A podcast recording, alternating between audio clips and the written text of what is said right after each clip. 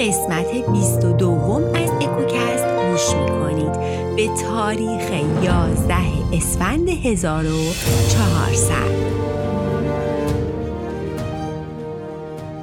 خب قصد داشتم توی این قسمت سرود نخستین داستان ایلیاد رو شروع کنم و همونطور که گفته بودم داستان ایلیاد به 52 روز از سالای آخر جنگ ده ساله تروا اشاره داشته. اما خب توی این یه هفته پیام زیاد گرفتم که ازم خواسته بودن تا جنگ تروا رو هم در کنار ایلیاد و اودیسه بگم با جزئیات بیشتر. به خاطر همین اپیزود قبلی که یه خلاصه از جنگ تروا بود رو حذف کردم و قصد دارم که از این اپیزود به بعد در خلال داستان ایلیاد و اودیسه وقایع جنگ تروا رو هم با جزئیات تا جایی که از پسش بر بیام بگم. پس سخن رو کوتاه می کنم بریم داستان رو شروع کنیم.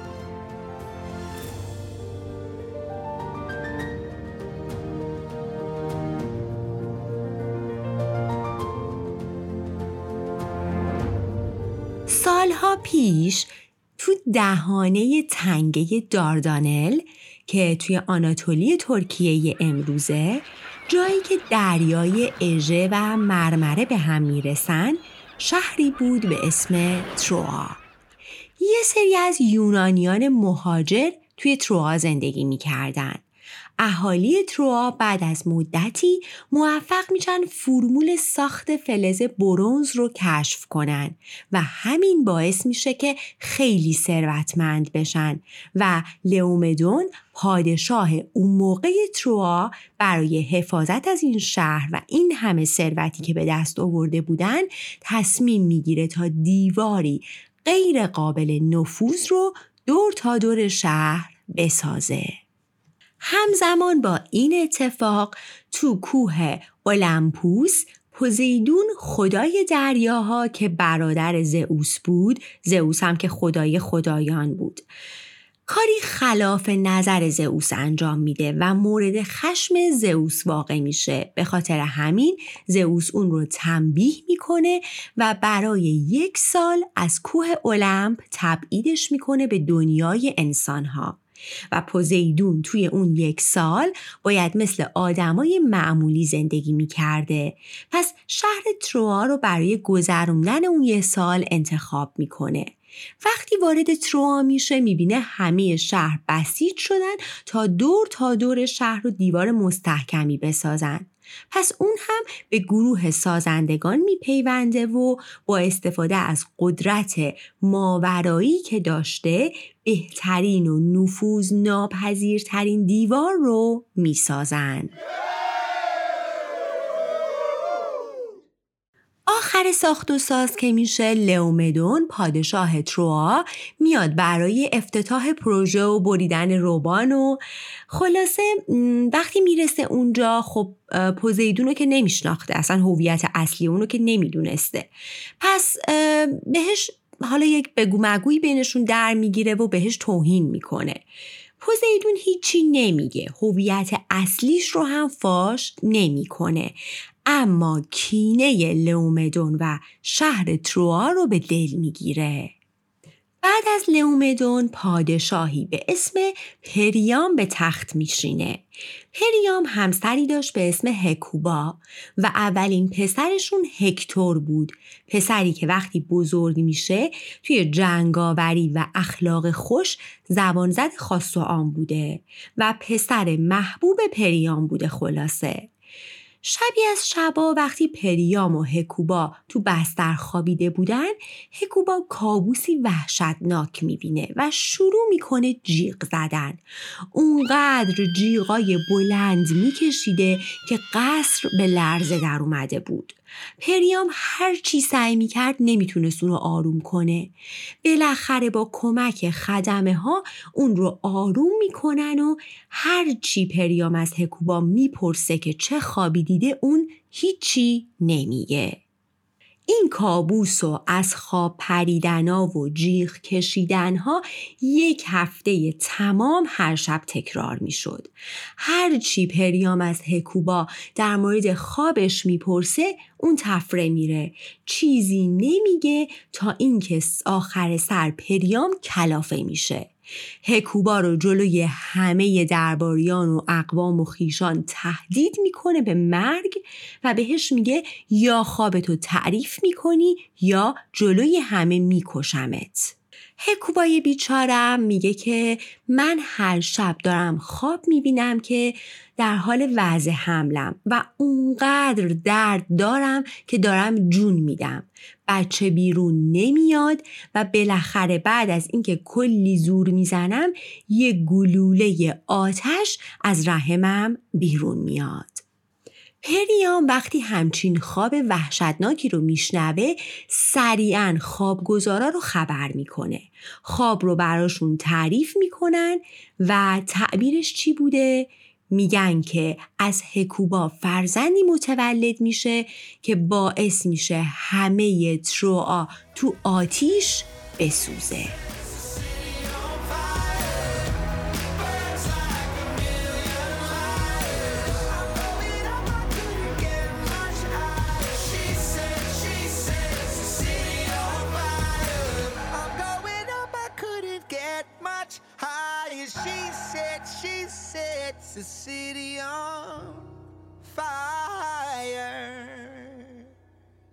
پس بزرگان به پریام توصیه می‌کنن که فرزند بعدی هکوبا رو از بین ببره که چون قطعا شومه و باعث نابودی تروآ میشه. چند سال بعد می‌زنه و هکوبا حامله میشه. بچه به دنیا میاد. یک پسر بچه بلند و توپل و خوشگل.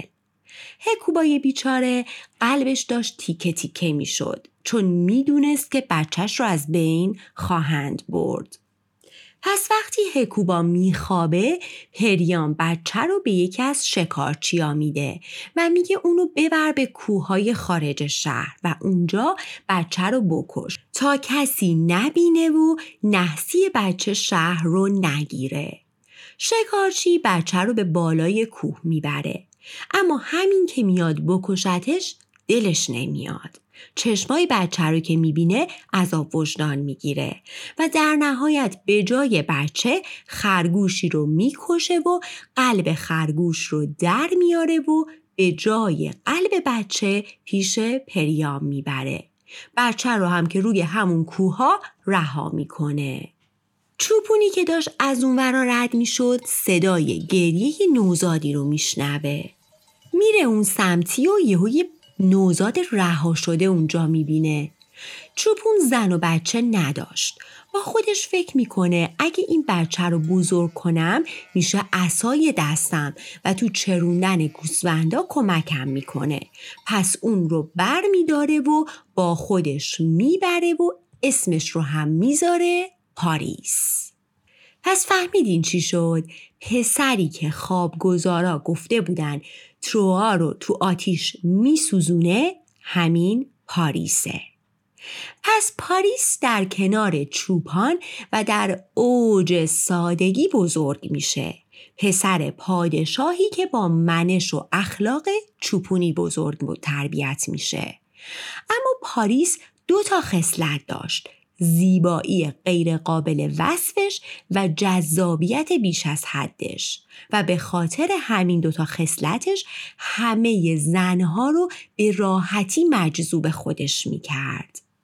خب حالا پاریس چوپون جذاب و خوشگل رو اینجا رها می‌کنیم و میریم به کوه اولمپوس ببینیم اونجا چه خبره.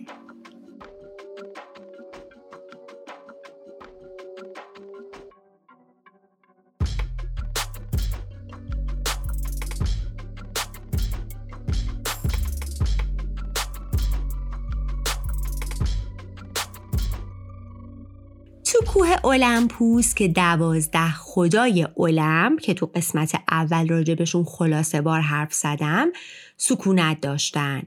زئوس خدای خدایان که بالاترین قسمت کوه قصر داشت همه کس و همه چی تحت نظرش بود زن اولش هم که هرا بود اما خب چون زن دوست بود همسر و معشوقه فت و فراوون داشت. تتیس پری دریایی زیبایی بود و از خدایان بود. نه تنها زئوس که برادرش پوزیدون خدای دریاها همونی که تبعید شده بود به تروا دوتاشون تو کف تتیس بودن بهش کراش داشتن و دلشون می‌خواست با تتیس ازدواج کنن.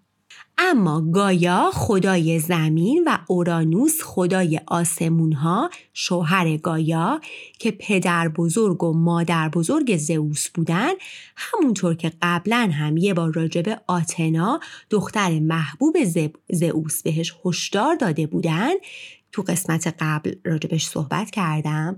میان و در مورد فرزند تتیس هم بهش هشدار میدن و میگن فرزند تتیس قطعا خیلی قوی و شکست ناپذیر میشه. از تو قوی تره و زئوس باز هم میترسه و فکر می‌کنه که اگه با تتیس ازدواج کنه تتیس که نامیرا خود زئوس هم نامیرا بچهشون قطعا نامیرا میشه. و با قدرت و شوکتی هم که براش پیش بینی می‌کنن خب مسلما برای زئوس خطر آفرینه و ممکنه جای زئوس رو بگیره. پس زئوس به ناچار مجبور میشه با تتیس ازدواج نکنه و نمی‌ذاره پوزیدون برادرش هم با تتیس ازدواج کنه. به خاطر همین دنبال یه شوهر میرا برای تتیس میگرده تا حداقل فرزند تتیس میرا بشه. ببینیم با اینکه اون موقع علم ژنتیکی وجود نداشته یونانیان چقدر خوشگل یه دانش اولیه از این علم ژنتیک انگار داشتن. پس زئوس یکی از نوه هاش رو به اسم پلئوس یا همون پله که میرا بوده برای همسری تتیس انتخاب می‌کنه. زئوس چون تتیس رو دوست داشت و خب به ناچار مجبور میشه اونو به نوش بده سعی می‌کنه که برای تتیس یه عروسی خیلی با شکوه و رویایی تو کوههای اولمپوس بگیره و همه خدایان و بزرگان رو به اون عروسی دعوت می‌کنه.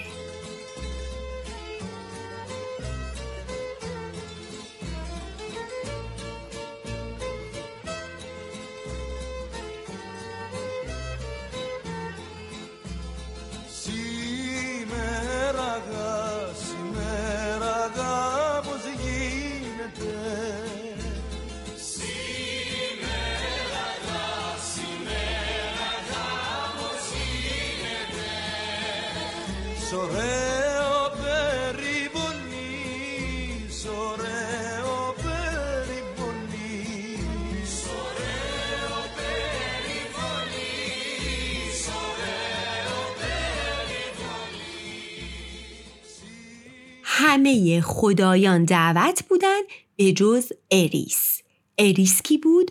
الهه نفاق اریس به عروسی دعوت نمیشه تا بین عروس و داماد نفاق نندازه و عروسی به خوبی و خوشی برگزار بشه. اما وقتی اریس می‌فهمه حسابی بهش برمیخوره. کینه می‌کنه و سرزده و بدون دعوت به عروسی میره و با خودش سیبی طلایی رو به عنوان هدیه برای عروس و داماد می‌بره. موقعی که همه داشتن هدایاشون رو تقدیم می‌کردن اریس سیب طلایی رو بین جمعیت پرتاب می‌کنه و روی اون سیب نوشته بوده تقدیم به زیباترین. پرتاب سیب همانا و شروع نفاق و جنگ بین مهمونا همان. میگن این سیب نمادی از همون سیب آدم و هوا کلا مثل اینکه سیب آدما رو بدبخت می‌کنه. وقتی سیب پرتاب شد هرا زن اول زئوس آتنا دختر محبوب زئوس همون که از مغز زئوس با زره و سلاح در اومده بود و شده بود الهه جنگ و خرد و آفرودیت الهه عشق بینشون دعوا میشه. گیس و گیس‌کشی. هر کدوم می‌گفتن که این سیب متعلق به اوناست. خلاصه با یه سیب جشن عروسی خراب شد. اریس کار خودشو کرد و رفت. هرا و آتنا و آفرودیت اما ولکن نبودن. پس از زئوس خدای خدایان خواستن که بیاد و بینشون زیباترین زن رو انتخاب کنه. اما خب به نظرتون زئوس جرأت می‌کرد بین زن اولش هرا دختر محبوبش آتنا و معشوقش آفرودیت کسی رو انتخاب کنه؟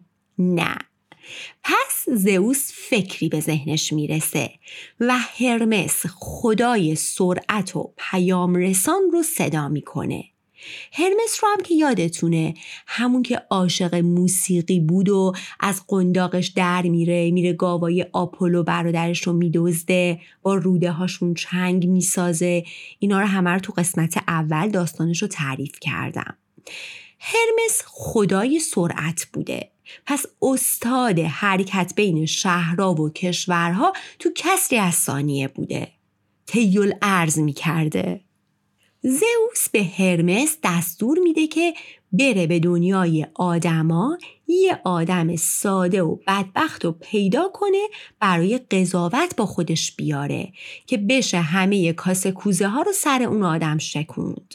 انگار هر جا خدایان کم میارن پای آدما رو می‌کشن وسط. هرمس هم میره و میره می‌رسه به کوههای نزدیک تروا و یهو یه چوپون ساده و بیچاره رو اون وسط ها می‌بینه. و بهش میگه که بیا که امروز شانس بهت رو کرده و تو به مهمونی خدایان دعوت شدی. اما هرمس نمی‌دونست که این چوپون ساده پسر پادشاه همسایه بغلیه. بله هرمس در واقع پاریس رو با خودش به جشن عروسی می‌بره. اونجا که می‌رسن هرمس میره و به زئوس میگه این چوپون ساده رو تو کوههای سمت تروا پیدا کردم. فکر کنم بهترین گزینه است برای اینکه بندازیمش وسط دعوای بین این خانوما. پس پاریس 18 ساله میشینه و سه تا الهه میان جلوش. چی از این بهتر؟ پاریس درست ساده بار بزرگ شده بود اما بند خدا خانوما رو خیلی دوست داشت. اونم از نوع الهه. اول همه آتنا میاد جلو. اگه یادتون باشه گفتیم آتنا الهه جنگ بود و اصلا با سلاح و زره به دنیا آمده بود. پس المانای زنانگی لازم رو برای جذب کردن پاریس نداشت. از نظر پاریس آتنا سرد و یخ بود.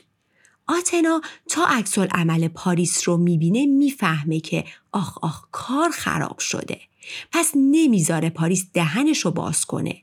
زود میگه بیاین یه کار دیگه کنیم. هر کدوممون یه هدیه‌ای به این جوون پیشنهاد بدیم.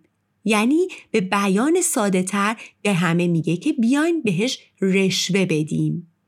دو تا الهه دیگه هم یه ذره فکر می‌کنن و قبول می‌کنن هرا اول همه میاد و میگه اگه من رو انتخاب کنی مالکیت همه سرزمین های آسیا و اروپا رو به تو میدم. آتنا میاد و میگه من بهت خرد و مهارت جنگی میدم تا بتونی همه رو شکست بدی. و در نهایت آفرودیت خدای عشق، شهوت و کامجویی که کارش وسوسه آدم ها و حتی خدایان بود دست می‌ذاره رو نقطه حساس و میگه من زیباترین زن دنیا رو بهت میدم. و پاریس 18 ساله ساده بدبخت تا اسم زن زیبا رو میشنوه میگه من همینو می‌خوام. یعنی بین قدرت و خرد و شهوت شهوت رو انتخاب می‌کنه. پس سیب طلا می‌رسه به آفرودیت و میشه زیباترین زن اون جمع. خوشحال و خندان. خب دیگه کار پاریس اونجا تموم بوده. هرمس میاد که پاریس رو با خودش ببره و تو همون کوههایی که بوده ولش کنه. آفرودیت میاد و به پاریس میگه مرسی که هستی. و بهش میگه اون زیباترین زنی که گفتم هلن همسر پادشاه اسپارته. اسپارت یکی از شهرهای مهم یونان بوده. پس بهش میگه هر وقت برای به دست آوردن هلن به من نیاز داشتی کافیه من رو سه بار صدا کنی. من در دم میام پیشت. و برای اینکه حسن نیتش رو به پاریس ثابت کنه میگه من یک کادوی دیگم برات دارم. و اونم اینکه تو یک حقیقتی وجود داره که تو نمیدونیش. تو یک چوپون نیستی بلکه شاهزاده تروایی. و خلاصه پاریس رو از حقیقت ماجرا با خبر می‌کنه. هرمس پاریس رو می‌بره و توی همون کوها و بین گوسفنداش ولش می‌کنه. اما دیگه پاریس بمون نبود. فکر کن می‌دونست دیگه شاهزاده است و بهش وعده زیباترین زن دنیا رو هم داده بودن شما بودین بین گوسفندا میموندین؟ پس پاریس شال و کلاه می‌کنه و آماده میشه برای رفتن به تروا و گرفتن حقش پس سه بار آفرودیت رو صدا می‌کنه. آفرودیت ظاهر میشه و پاریس بهش میگه کمکم کن که به تروا برم و حقم که شاهزاده بودن هست رو بگیرم. آفرودیت بهش میگه تو به سمت تروا حرکت کن. خیالت راحت که همه چی برات اونجا مهیاه. پاریس میره و میره و وقتی به تروا می‌رسه در کمال تعجب می‌بینه که همه به استقبالش اومدن. با شادی و هلهله میبرنش به کاخ شاه پریام پریام هم که انگار نه انگار خودش دستور کشتن پسرش رو داده بود. میاد به استقبال پاریس و اونو در آغوش می‌کشه و حتی جلوی همه میگه که بعد از هکتور پاریس جانشین منه و خلاصه که پاریس دهنش باز مونده بود و همه اینا رو مدیون آفرودیت بود. اما خب هکتور خیلی متشخص و درست و حسابی بود. پاریس آداب و رسوم شاهزادگی که یاد نگرفته بود. از وقتی چشم باز کرده بود تو کوه و بیابون و بین گوسفندا بود و خب خیلی تلاش می‌کرد که از هکتور برادر بزرگش تقلید کنه. اما خب نمی‌تونست و هی سوتی می‌داد و خلاصه که بعد که یه مدت گذشت کسی زیاد تو دربار تحویلش نمی‌گرفت.